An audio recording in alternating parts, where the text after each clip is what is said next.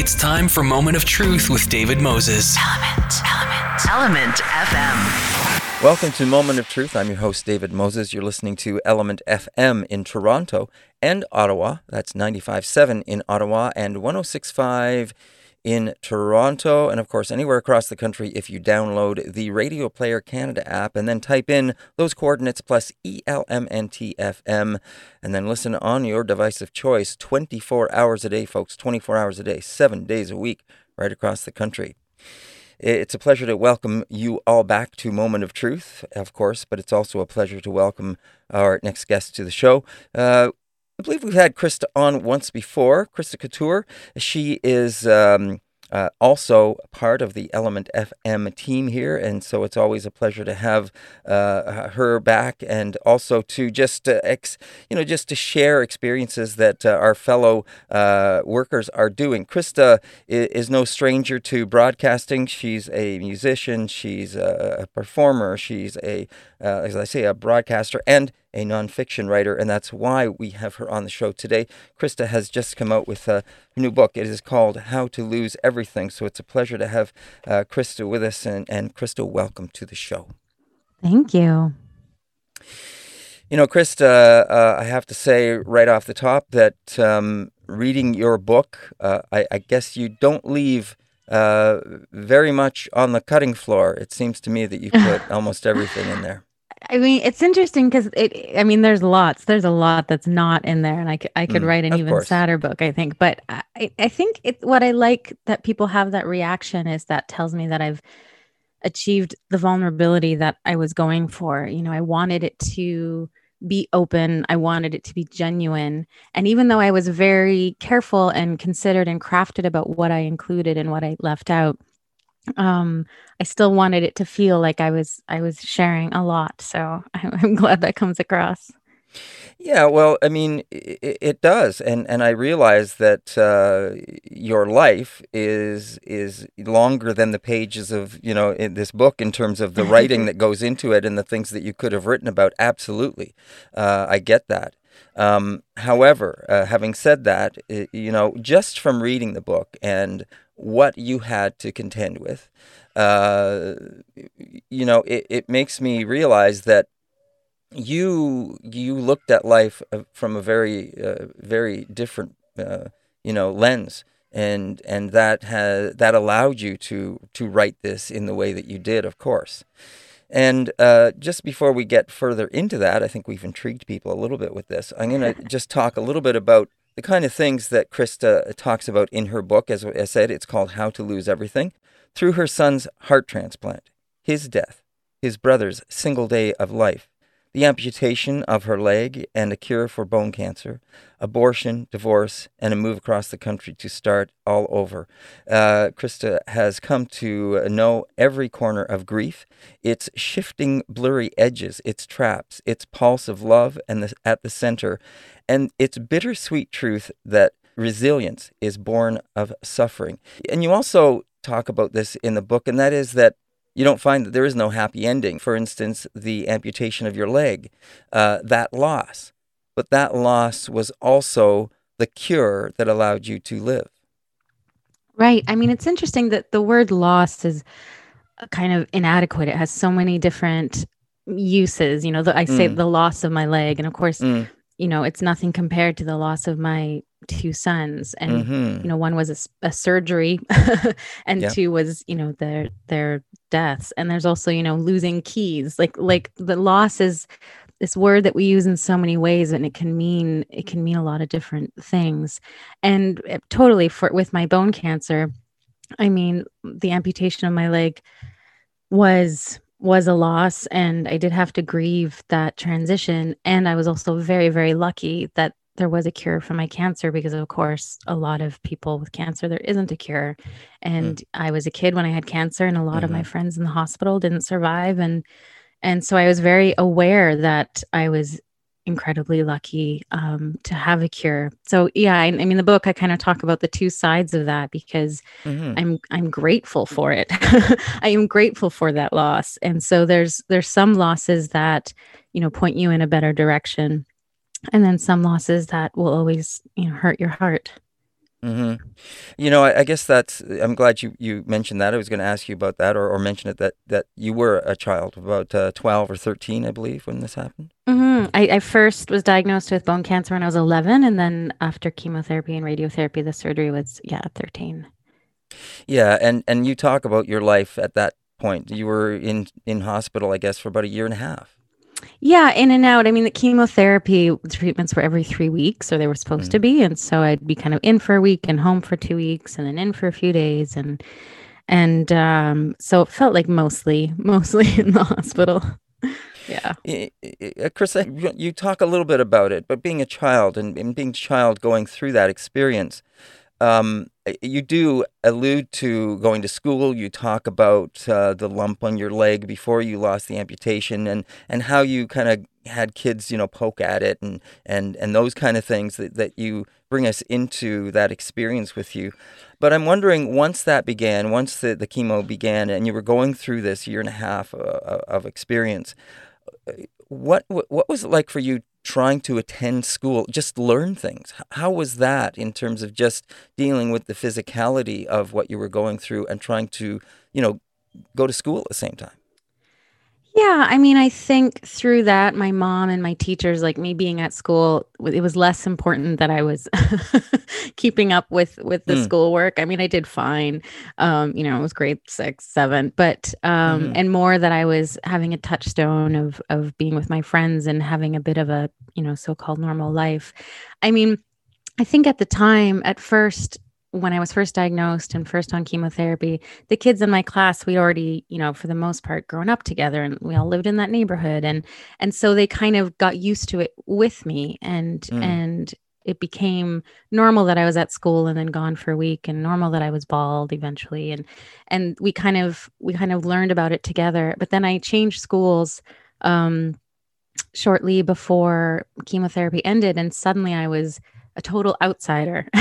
I was now, there was now no one who had been through it with me, like mm. certainly not the kids in my class. And then, or, you know, the kids within the hospital, like we're there, there's a kind of real strong community with the other sick kids because you're all sick together.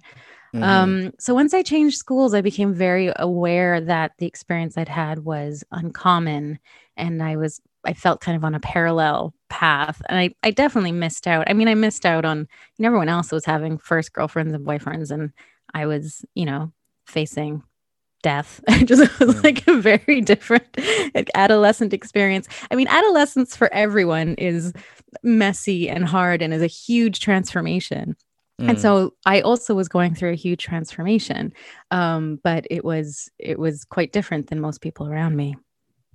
Yeah, you know, and I think it's it's interesting how what you have ended up doing in terms of your your life choices the fact that you are a, a singer songwriter the fact that you are uh, someone that, that speaks out uh, uh, on on many fronts in terms of the, the many parts of, of who you are whether it to being as you've you've uh, addressed in the past and in other uh, areas when you're you're out uh, in public, um, whether it be uh, as an amputee or whether it be as a woman or whether it be as queer or whether it be uh, as as a woman who has lost uh, children, any of those things they make up the entire Christa Couture that that we have come to know.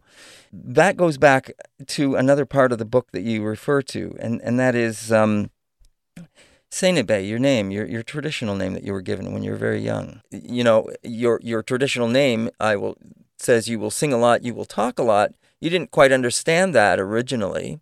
Um, and it was only later on after you had an issue with your thyroid, I believe you had a, a, a thyroidectomy, which affected your ability to, to sing immediately.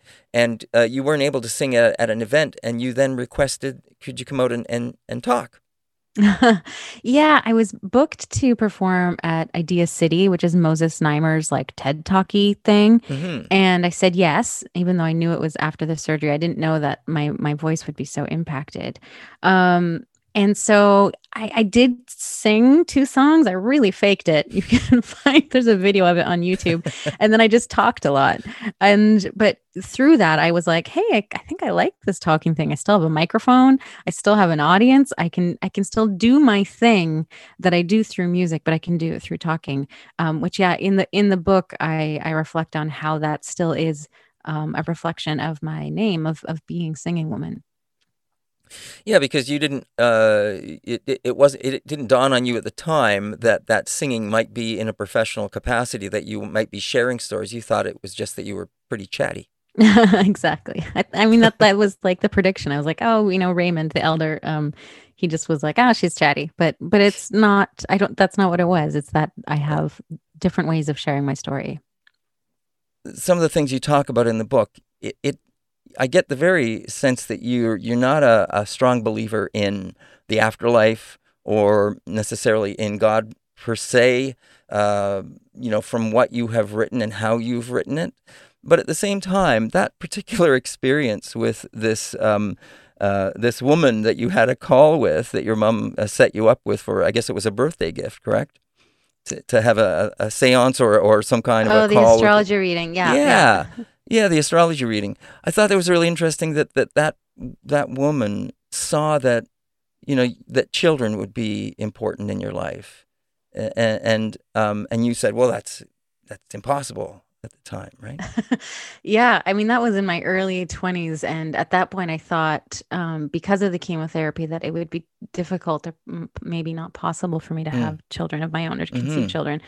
Um, which turned out not to be true. I've had a total of four pregnancies, three of them unplanned. mm, but mm. you know, so the doctors were wrong about that. Um, and she was right. I mean, yeah, it's interesting. Those pieces are interesting, and even being Saini Bay, you know, which means singing woman, and and when mm-hmm. I was mm-hmm. given that name.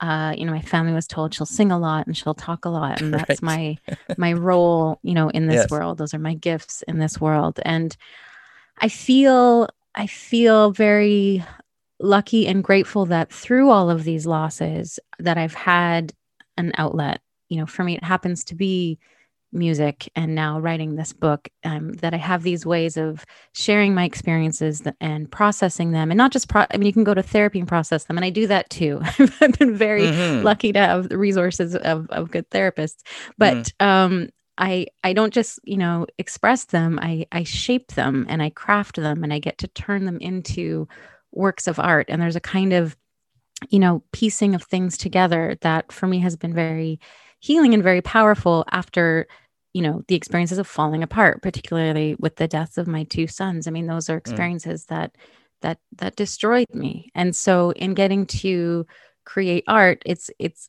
it's a literal piecing of things together and creating things and so um, yeah, I feel I feel like I've been lucky to have that outlet. I think not everyone has that or maybe not everyone knows what it is. I mean, for some people that's cooking, you know, they get to go to the kitchen and just, you know, kind of lose themselves in mm-hmm. in what they're making, you know. And I I just feel grateful that I I, I kind of knew what to turn to. I knew what my thing was. and yeah. I was able to to use it and it I mean it's been a big part of my for a long time my survival and then eventually part of my um, you know, thriving? Um, you know, when you say that, you, you talk about uh, the loss uh, uh, of your children, and and it also go- reminds me about uh, other other indigenous uh, beliefs uh, around children, and and I'm sure you know this that that the indigenous belief is that the children actually choose the parents, mm-hmm. and they and and that they come to the parents, and and that and that children are gifts. And you refer to this in, in the book, of course, as well. I did find it really interesting um, because I had not thought about this in the way it was that you, you brought it forward in the book um, about children as as gifts, but it was turned around from an elder, I believe, that you were talking to, that said their their gifts to you are, are kind of like what you are doing now. Mm-hmm. Something, you know. And I, I think that about, uh, I mean, and where I tell that scene in the stories in regards to, um, is the abortion that I had in my 20s. Mm. But I think about that with my my two sons as well because I I I am grateful that they chose me and I, the way that I kind of think about it is because for a long time I was like, well, who made the bad choice that they weren't going to survive? I don't, mm. I don't like that. I don't want this. Mm-hmm. Um, mm-hmm. But, but you know, I don't think it's that literal. And, um, you know, it's it's not like they're a person that I can sit down and, and negotiate the the the good and bad choices we all made but they they chose me and this is what happened and so for me the gifts of of their lives the gifts of those two children were you know that i get to feel love for them that i mm. uh, found the bounds of my resilience that i learned a mm. lot about grief and I saw more in other people than I had before. And so, yeah, I think that the, you know, the gifts of our children, the gifts that children are um, to everyone and in this world, you know, the magical creatures of little babies, um, there's lots of ways that those gifts can be seen. And I think mm-hmm. also my kids were gifts to my family. I mean, they, they gave to my community, you know, by their presence. And, um, and so, yeah, I, I absolutely I mean, it's not that I agree. It's true. We know that it's true. You're right. This is the teaching that we're it's shared with us, and then uh, I got to experience it. Mm-hmm. Don't go away. We'll be right back on Element FM and Moment of Truth right after this. Now back to Moment of Truth with David Moses. Element, Element, Element FM. It's a pleasure to have with us uh, on the show uh, uh, someone that uh, works at the station. She's a fellow uh, broadcaster here at Element FM, Christa Couture. But uh, Christa Couture is so much more than that. She is an award winning performing and recording artist, nonfiction writer, as I mentioned off the top of the show, as we know, a broadcaster. She also refers to herself as a cyborg. Uh, we're going to get to that in a little bit and, and why and how that came about because it's quite a fascinating story. She's uh, also proudly uh, uh, uh, Indigenous, a mixture of the Cree and Scandinavian backgrounds, queer, and a mum. And her fourth album, Long Time Leaving, was released in 2016, but she's got a, a new album uh, that has uh, has dropped. Chris, it's already dropped, right? It's, that came out in March on Coax Safe, Records. Safe it's Harbor. called Safe Harbor safe harbor. And I have to tell you that I really love the way that it, it looks on your, uh, your on your, your ChristaCouture.com site. Now out on CD, vinyl, and cassette. it is. It is. We went for all the all the mediums. that's great. cassette. I haven't seen that for years. That's that's I didn't right? know they were still making them. Are they still making them? Are they? Wow, that's yeah. Cool. It's like a it's a niche thing. People are into it. It's funny. Well, I knew vinyl was, that's for sure. Uh, mm. But cassette, okay. Is eight track next? may may well be. uh, so so Christa, you know, uh, cyborg um, uh, referring to yourself as cyborg, and that of course has to do with the fact that you your um, your appendage that you have your leg that was amputated, and, and the, the the one that you you beautifully decorated that you now uh, have with you. For a number of years ago, you were you were trying out because your the original first leg you had you had the one that was strapped onto your waist, I believe. In the beginning, yeah. I mean, there's a few different types of of uh, sockets and ways that mm. a, a, prosthesis can stay on. So mm-hmm. I am a, an above knee amputee, and so my prosthetic leg, an option is a belt around the waist. There's also mm. something called a suction socket. There's suspension sockets. So there's like these different types. Um, of of keep just you know keeping it on because it sucks when mm. it falls off. mm-hmm.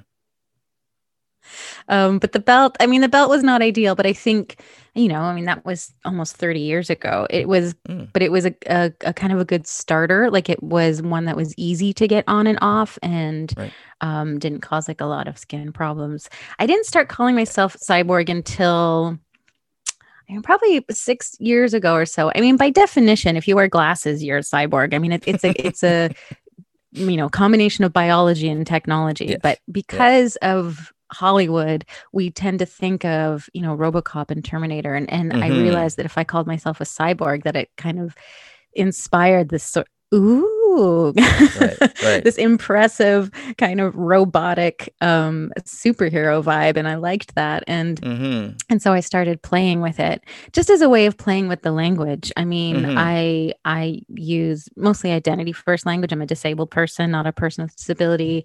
I'm an amputee. That sounds very mm. medical, although it's accurate. I mean, my leg was amputated. That's just the word um, but cyborg is was kind of a fun way to play with and mm-hmm. describe mm-hmm. only having one leg and having a mm. prosthetic leg and right. um, it just kind of changes the tone of, of the conversations but i like it and, and it makes me yeah. feel like i'm a superhero but it also has to do with the fact that you have this updated uh, prosthesis that, that actually helps you walk now, right? It's and, and it's really interesting how you came about uh, gaining that uh, because you were trying out a couple of these these things, uh, and you you you know because they I guess the original one you had would not provide you any resistance if it if it uh, bent it would collapse. These the new ones that you were trying out all have some kind of a built-in resistance, so it's more like an, a natural knee uh, um, movement and helps you stand uh, better and, and yeah and, yeah i mean it was i mean the ones that um the knees that i had for many years before i got what's called a microprocessor knee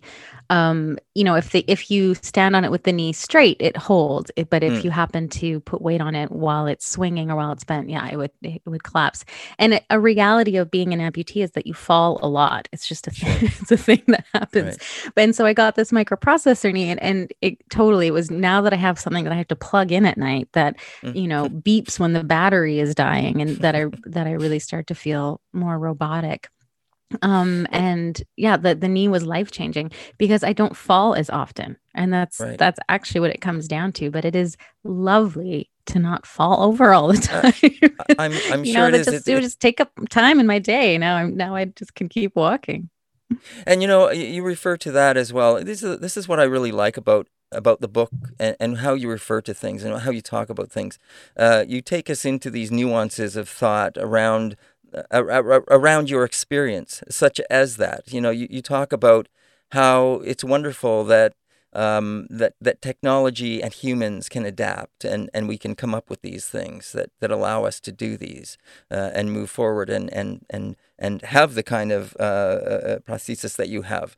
Uh, but that the story around that is, of course, that you were trying these out, and they're not inexpensive. They're very expensive. This particular one you were you were looking at, you you kind of said something about it on on uh, on, on social media, and somebody came up with the idea to to uh, have a uh, do a do a fundraiser for you. That's right. So the the microprocessor knees, yeah, they can range from twenty five thousand to sixty thousand dollars, and they're not covered by healthcare.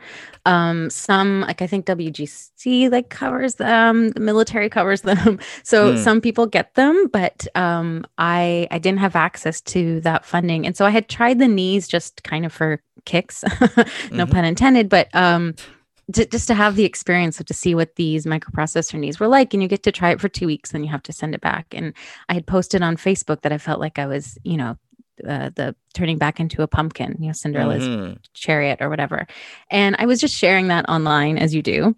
Um, but all of these people chimed in I think because they hadn't thought before about you know the fact that i can only go i used to only be able to go downstairs one at a time or i even realized in sharing that a lot of people didn't know i only had one leg like a lot of people within the folk mm-hmm. music and you know in the music industry mm-hmm. and there was this outpouring of support to do something so that i could keep the knee and so right. yeah they came up with this thing we called it the knee raiser it was a crowdfunding right. campaign all of these um, musicians chipped in perks that could be sent out. Um, there was like some a chocolatier made these leg shaped chocolates. There was all kinds of custom things you could get by contributing and and we we met met our uh, fundraising goal in like a couple days. And so i sometimes call it the knee that folk music bought because it was really the music community that like swept in mm-hmm. and contributed and and made it possible. And so not only was getting the knee uh, wonderful to have this technology um, it was also a really beautiful experience to just feel so supported uh, by mm-hmm. my community. And I think, I mean, that the knee raiser happened um, maybe four years after my son Ford had died. Mm. And so, you know, at that point was six, seven years after my son Emmett had died. And I think it was mm. also just, it was finally a way for peripheral people in my life to feel like they could do something for me, something concrete. Um, I think I've learned, you know, we want to help each other. And often with the biggest, hardest things, we don't always know what to do. And a lot of people never knew what to do for me. They didn't know what to say. They didn't know how to help. And mm. they couldn't really. But this was suddenly a way that they could give me something. And so it was not just getting the knee, but it was feeling the love of all of these people around me and, and feeling their support and, and feeling, you know, that they wanted me to be helped and be as okay as possible. And so it was mm. a really moving uh, experience. Mm. Yeah, and you point that out in the book, uh, as you do with, with other things as well, uh, about uh, being aware of other people. And I think that that's part of what your experiences have, and that's part of what I think is that this unique perspective that you bring through the book, is that these experiences have, have not only, even through, through the grief that you've gone through and, and the things that you've dealt with, you, you still see other people. You, you, you, you see other people's uh, pain. You see other people's uh, uh, uh, trying, as you just pointed out. You see how they were they didn't know how to help, but this this was finally somewhere they they could see that they could they could help, and they did. And and and you, you point to those kind of things, like the people um, whose whose heart you got from uh, as a donor, and you you thought about them at the time as well.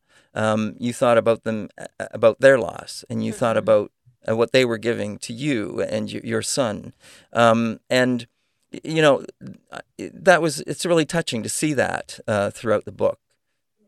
Hmm. hmm. And I'm glad that that comes through. I mean, I think, you know, what is this life if we're not like infinitely connected to each other? And um, loss, in some ways, is so isolating. I think grief can be a kind of exile. You can feel like you're alone on an island. Um, but at the same time, it, there's a way that being in grief is you know you're not alone and um, and everyone experiences grief and everyone knows a bit of it you know even though we all have our own own losses um, and challenges but so yeah but i think you know like i was even kind of saying the, the gifts that i've i've been given through my children is like learning to see more and more of that learning to see more and more of the the tenderness and the the softness of of each other um, and just the ways that you know life can change in a second. Yeah um, uh, something not in the book and again i alluded to this a little bit but i'm, I'm just wondering because of the experiences that you've you've gone through um, how how do you now you, you talked about the love you talked about how you know we're in this together. How do you how do you perceive uh, the bigger picture of things now? Um you know i mean I, I i i don't believe in an afterlife i'm a bit more scientific i feel like for me because i've been with death i've i've been and not just my children but when i was a kid and there was other kids around me mm. who were dying mm-hmm. uh, for me in that moment in that incredibly palpable and powerful moment of transition when you can feel and everything in your body can feel that that person is gone that they have taken their last breath i mean everything changes in that moment and so for me in that moment what i have felt is that you know that that energy of that person kind of it is absorbed that we all take it in and and it stays with us. Um and so i see us connected in in those ways but i've never felt like there's a grand plan or um a destiny.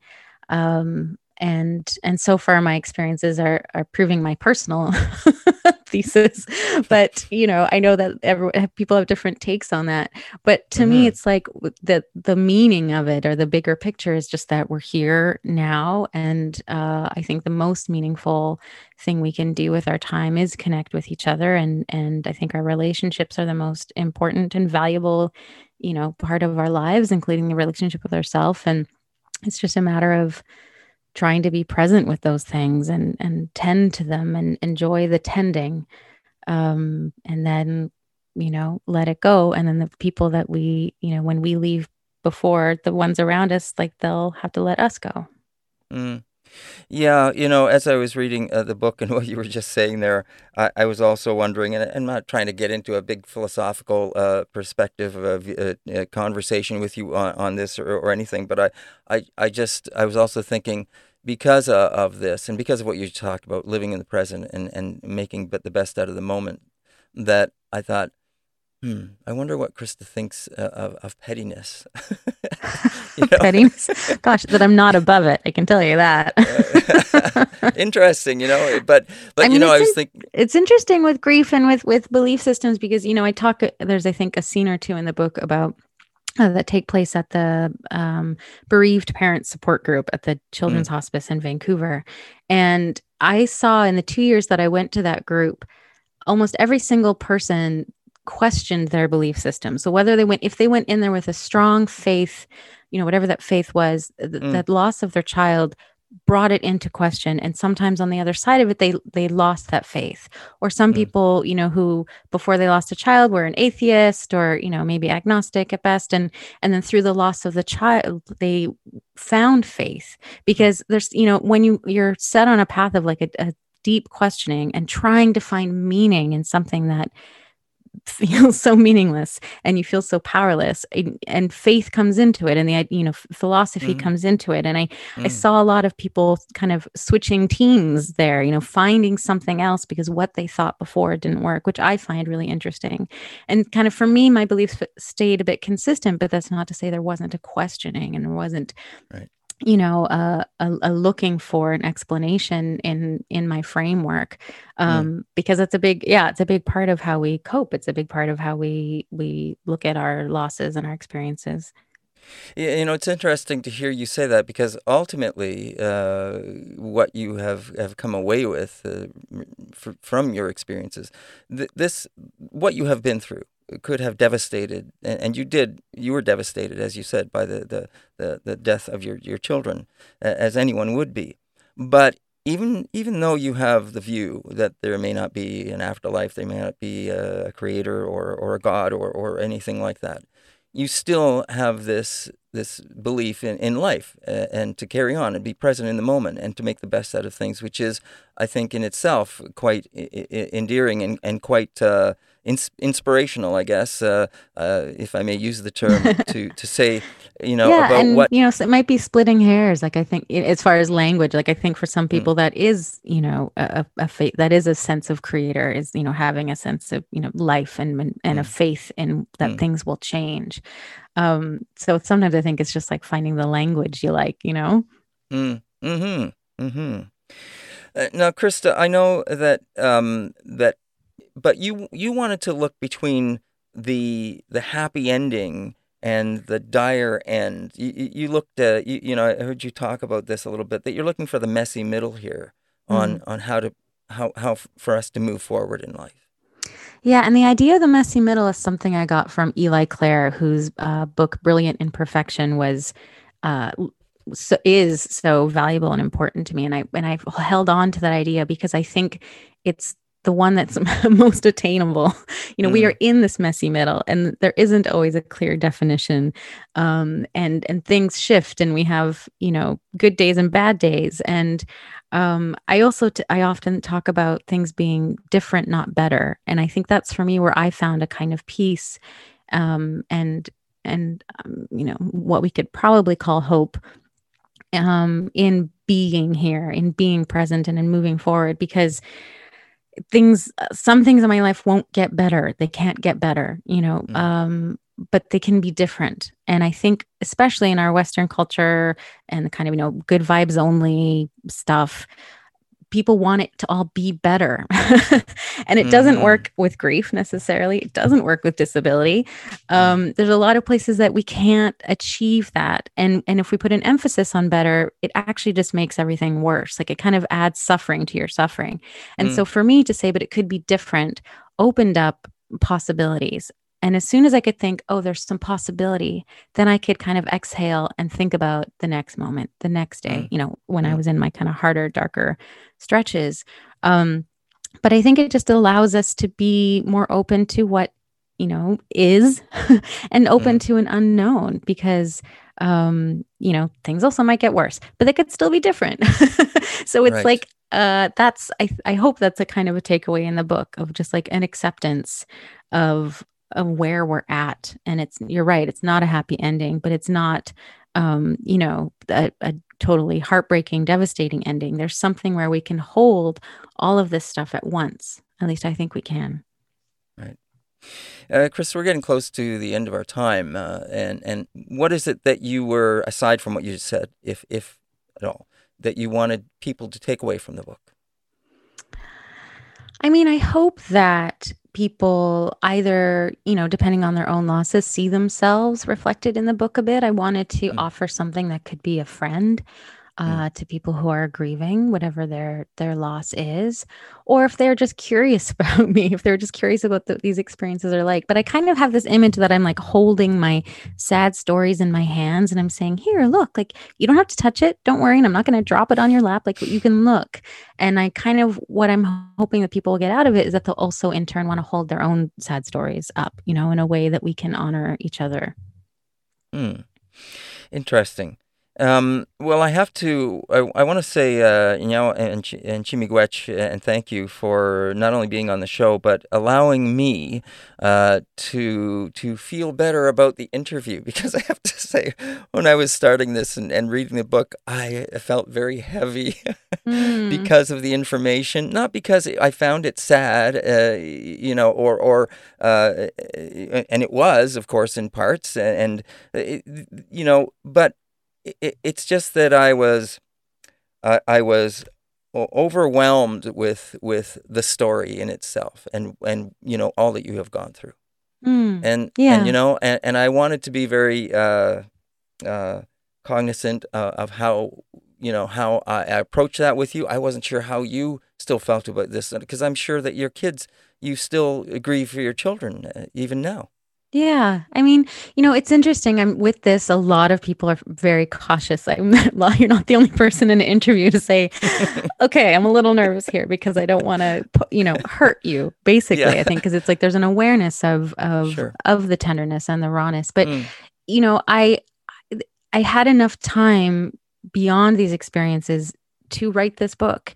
And if I Mm. wasn't okay, if I was still in like the throes of it, I, I couldn't have written it. And, Mm. you know, so the book is the, it's an invitation. I, I invite the questions and I, I Right. invite people's curiosity about it. And I think, I mean, one of the reviews, I think it's on the back is like something about how it's a sad story, but it's a delight to read. Like, Mm. I, I hope that that is true for people in the you know kind of like you said because there is sadness and there is heaviness but i Mm. i worked very hard to craft it in a way that wouldn't feel you know like a burden you know that i Mhm. again i'm showing you something but you don't have to take it it's still mine don't worry right. You're going to have an event coming up, I think, on the 23rd. Yes the launch event is september 23rd um the there's an eventbrite you can get the ticket you can get the book through the ticket price or just join us on zoom i'll be in conversation with hannah sung and we'll have some musical guests including julian taylor and the lifers and uh yeah it's this wednesday at 7.30 it's happening on zoom and you can get tickets online Julian Taylor. yeah you know that guy That guy. I think we know that guy. Yeah. That's it. I hope as many people can join us Wednesday night, and that I hope people, you know, they the book resonates with them, that they reach out to me, and I love hearing from people. So you can find me online on all the things at Christa Couture. And and by the way, uh, for people that aren't going to be able to get to the book launch and or are maybe outside of our, our uh, immediate listening area that are online, they can pick up the book where? Um, any Canadian bookstore, also Amazon.ca and Indigo. All right, take care. Don't go away. We're going to be right back after the break with Mark Bowden, who is an expert in body language communication. Now back to Moment of Truth with David Moses. Element, Element, Element FM. Welcome back to Moment of Truth. I'm your host, David Moses. You're listening to Element FM in Toronto and Ottawa. That's 95.7 in Ottawa, 106.5 in Toronto, anywhere across the country. If you download the Radio Player Canada app, then type in one of those two coordinates as well as ELMNTFM and then listen on your device of choice 24 hours a day, seven days a week. It is a pleasure to welcome to the show Mr. Mark Bowden.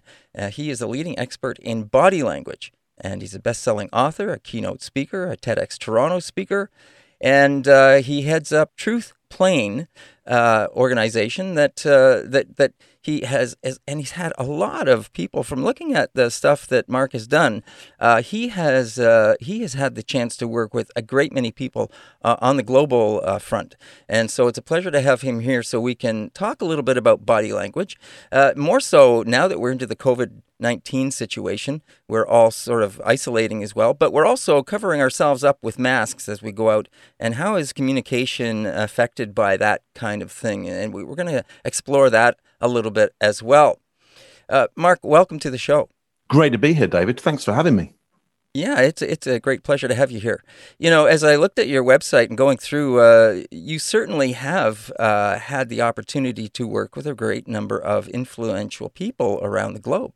Yeah, yeah, I've I've uh, I've worked with you know anything from very new entrepreneurs who might have um, uh, be trying to communicate about some new products out there to some that you would have in your hands right now to people who are literally running countries so mm-hmm. uh, you know and people who are running uh, large organizations and and people who might be professors and so it's a vast range of people who have exactly the same problem, which is how do you stand out and win trust and gain credibility in an environment whereby there's so much information coming at people? And, and how do we know who to trust and why mm. we trust them? You know, that's uh, all of those points are, are things I hope we can we can touch on on a little bit. But if we can go back, how does someone get into this line of work that you found you find yourself in now? Well, lots of different ways. However, the way that I got into it was as a kid, I was just obsessed with human movement and influence and persuasion and telling stories with pictures. And so I went down this route of trying to understand biology and art as well. And simply, what is it about, about human beings that can influence and persuade and convince others just by the movement of our body and the movement of our face? Because we all, we've all met people who we go, oh, I really trust them. I think they're a really good person We've all met people who we go, yeah, I'm not quite sure whether I should trust that person. And you know what? Sometimes we've been right and sometimes we've been wrong about those assumptions. I'm just super interested in how and why we make those assumptions and can they be influenced in any way? And so when you started to explore this, you, you started obviously to discover some things. What were the first things you found that made sense to you and you went, hey, yeah, this this is real? Well, one of the most important things I discovered was is that we all make assumptions about other people based on their behavior. We decide very instantly is this person a friend to us? Can we trust them? Are they going to be good for us and our friends and family? Do we think they're part of our social group or do we think already that they are outliers to that social group or dangerous to that social group or we just get that sense immediately that they're not a good person person. And we do that based on their behavior, not on what they say. And we can make that decision within about a 50th of a second. And mm. our decision is, you, is either right or wrong or something in between. But it tends to default to a lot of negatives simply to keep us safe rather than accurate. Our instinct would rather keep us safe than it be accurate. Safe today, accurate mm. tomorrow. Mm. Hmm. You know, as I started to to think about this and and look at what you're doing, uh, I, I mean, this this is something that everyone could benefit from it, to help build confidence and credibility, as you point out. Yeah, absolutely. Not only confidence and credibility that somebody else has in you, but confidence and credibility in yourself.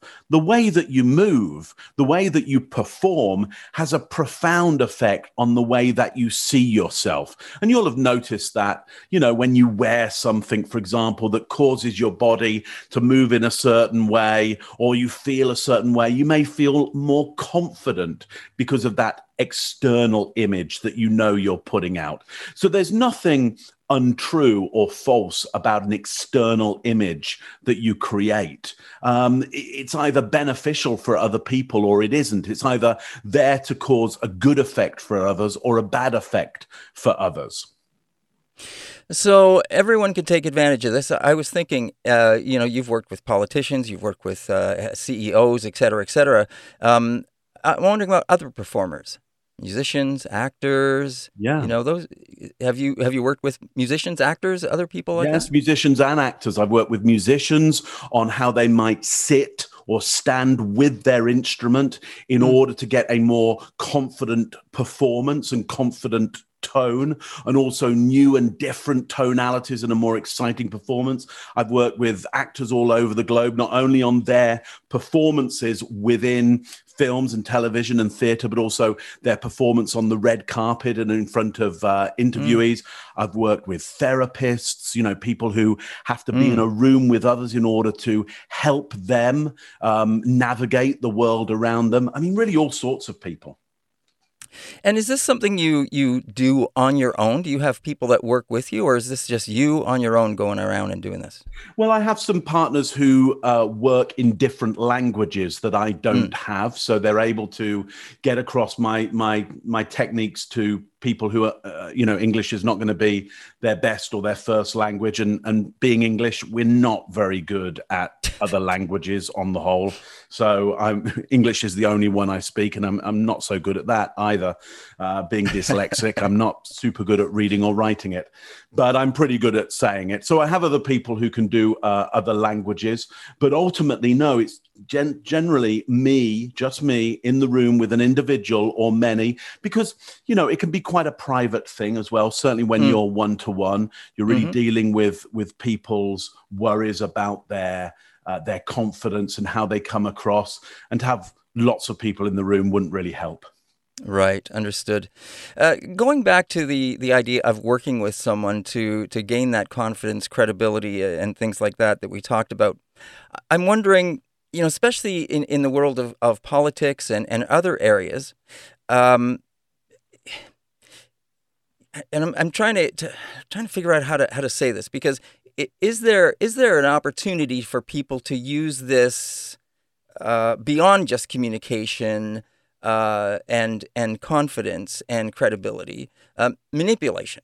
Yeah, absolutely. Well, of course, of course, it's a tool like any other. So it's like saying you know this hammer that i could put it use a nail to to put in a uh, you know a nail into a wall and you could hang your coat up on it or i could hit you over the head with it so mm. tools can be used for good reasons or good outcomes or bad reasons and bad outcomes you're mm. either trying to harm people with them or help people with them and powerful tools i think you'll agree can be used for good or harm and the tools that i train people in to influence and persuade of course they can be used in order to manipulate people, to lie to them if you wanted to. And, and I can't really be the arbiter of whether you're going to use them for good or bad. You really need to decide whether you have good intentions around this or bad intentions around this, and, and look over look after your own morality uh, around that. But the the tools are free. Look, you already have the tools. Mm. You hmm. just and you're already using them unconsciously.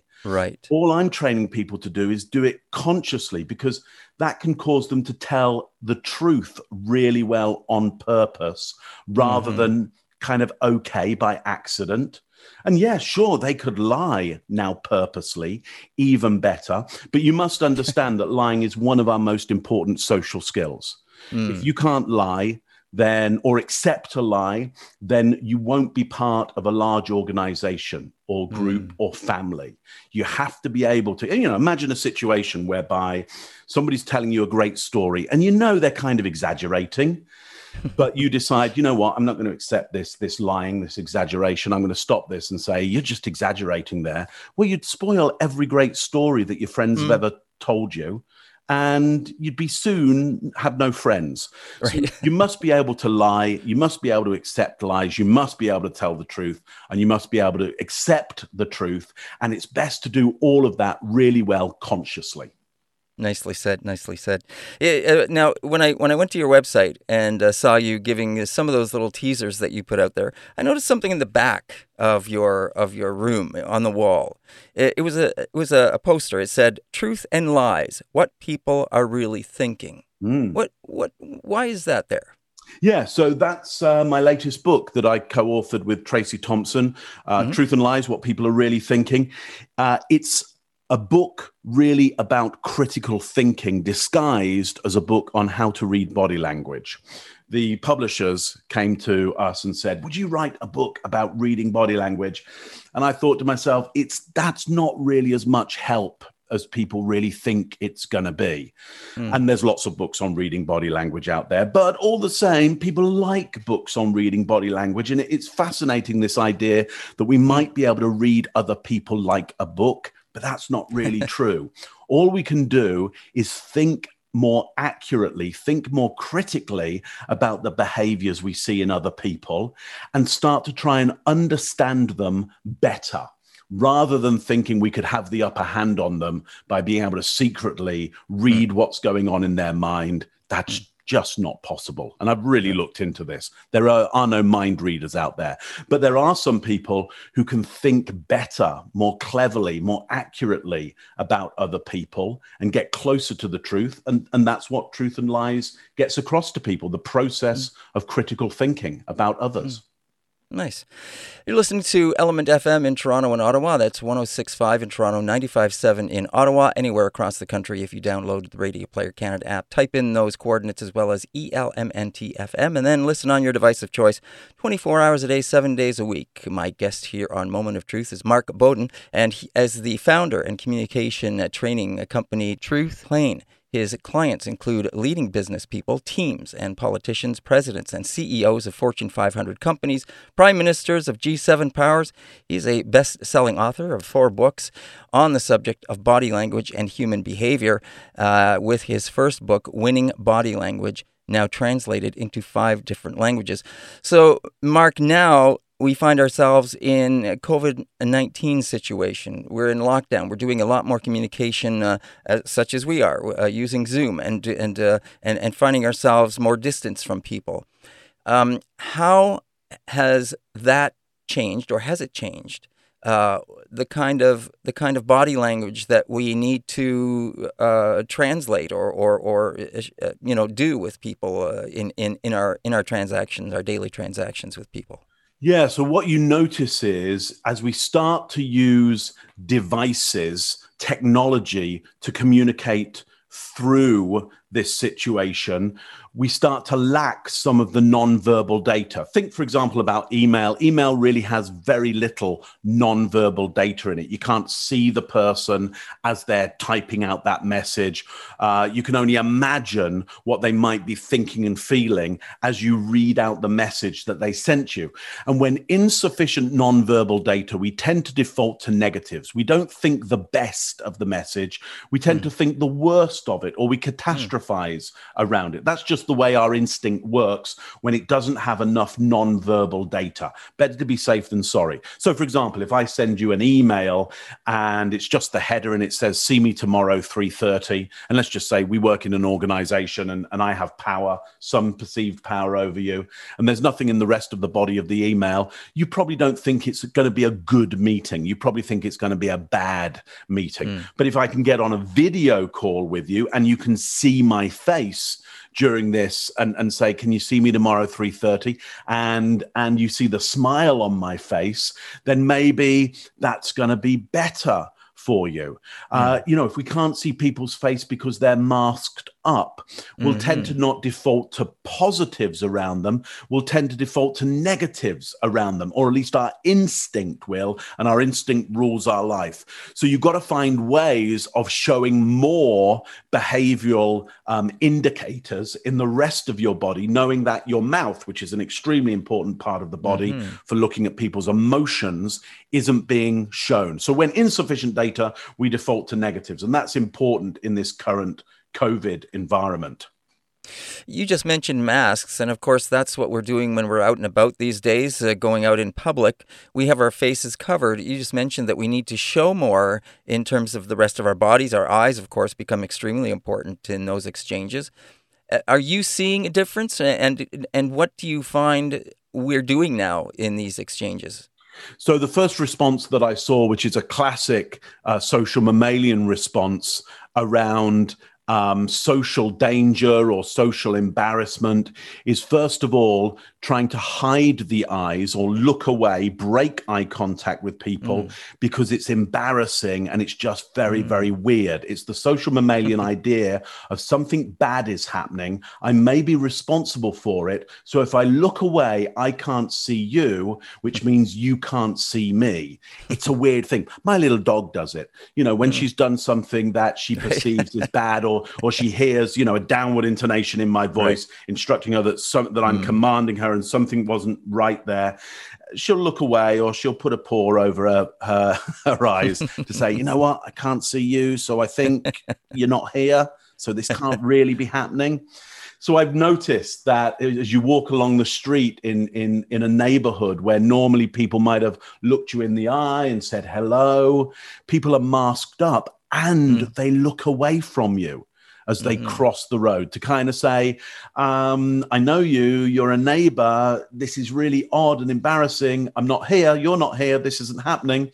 And I think we have to kind of play to the opposite of that. We've maybe got to make a little more eye contact with people and show more of our eyes and more of our open body language, still keeping our face covered absolutely that's really important but what else can we show of ourselves and not use that mammalian kind of instinct of pretending we're not there mm. Yeah, interesting. Uh, Mark, this has been really fascinating speaking with you, and I, really thank you for taking the time to join us. Uh, what else can we can we share with people about this situation that you've noticed in terms of just uh, communicating with with each other? Because, like you said, we're we're kind of uh, backing away. We're we're covered up. We can't really see each other that well anymore when they're out out and about. Um, anything else come to mind?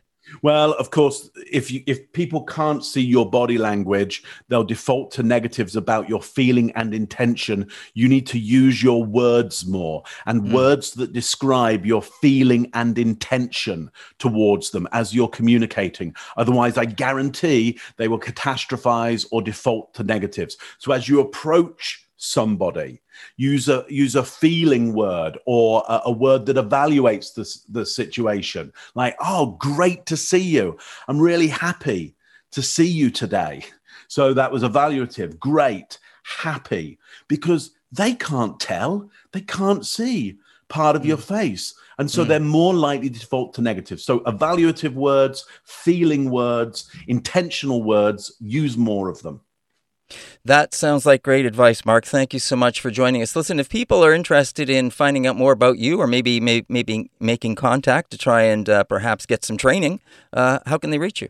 Yeah, so you'll find me at truthplane.com, T R U T H P L A N E, or just put truthplane into Google. You'll find me, or just Mark Bowden into Google, and up I come. All right, that's great. Mark, thanks again for speaking with us and uh, look forward to speaking with you again at some point in the future. Happy to speak to you anytime, David. All right, Mark Bowden. He is a leading expert in body language, best-selling author, and a keynote speaker at the TEDx Toronto. And, and uh, as you heard, uh, he has uh, spoken with many and influenced many people uh, to give them training in body language right around the world. Uh, so it was great speaking with him today. And once again, you heard Mark say, Mark Bowden. That's Mark B O W D E N. If you want to get a hold of him, and uh, it's it's Truth Plane. If you want to find out more. Thanks again for listening.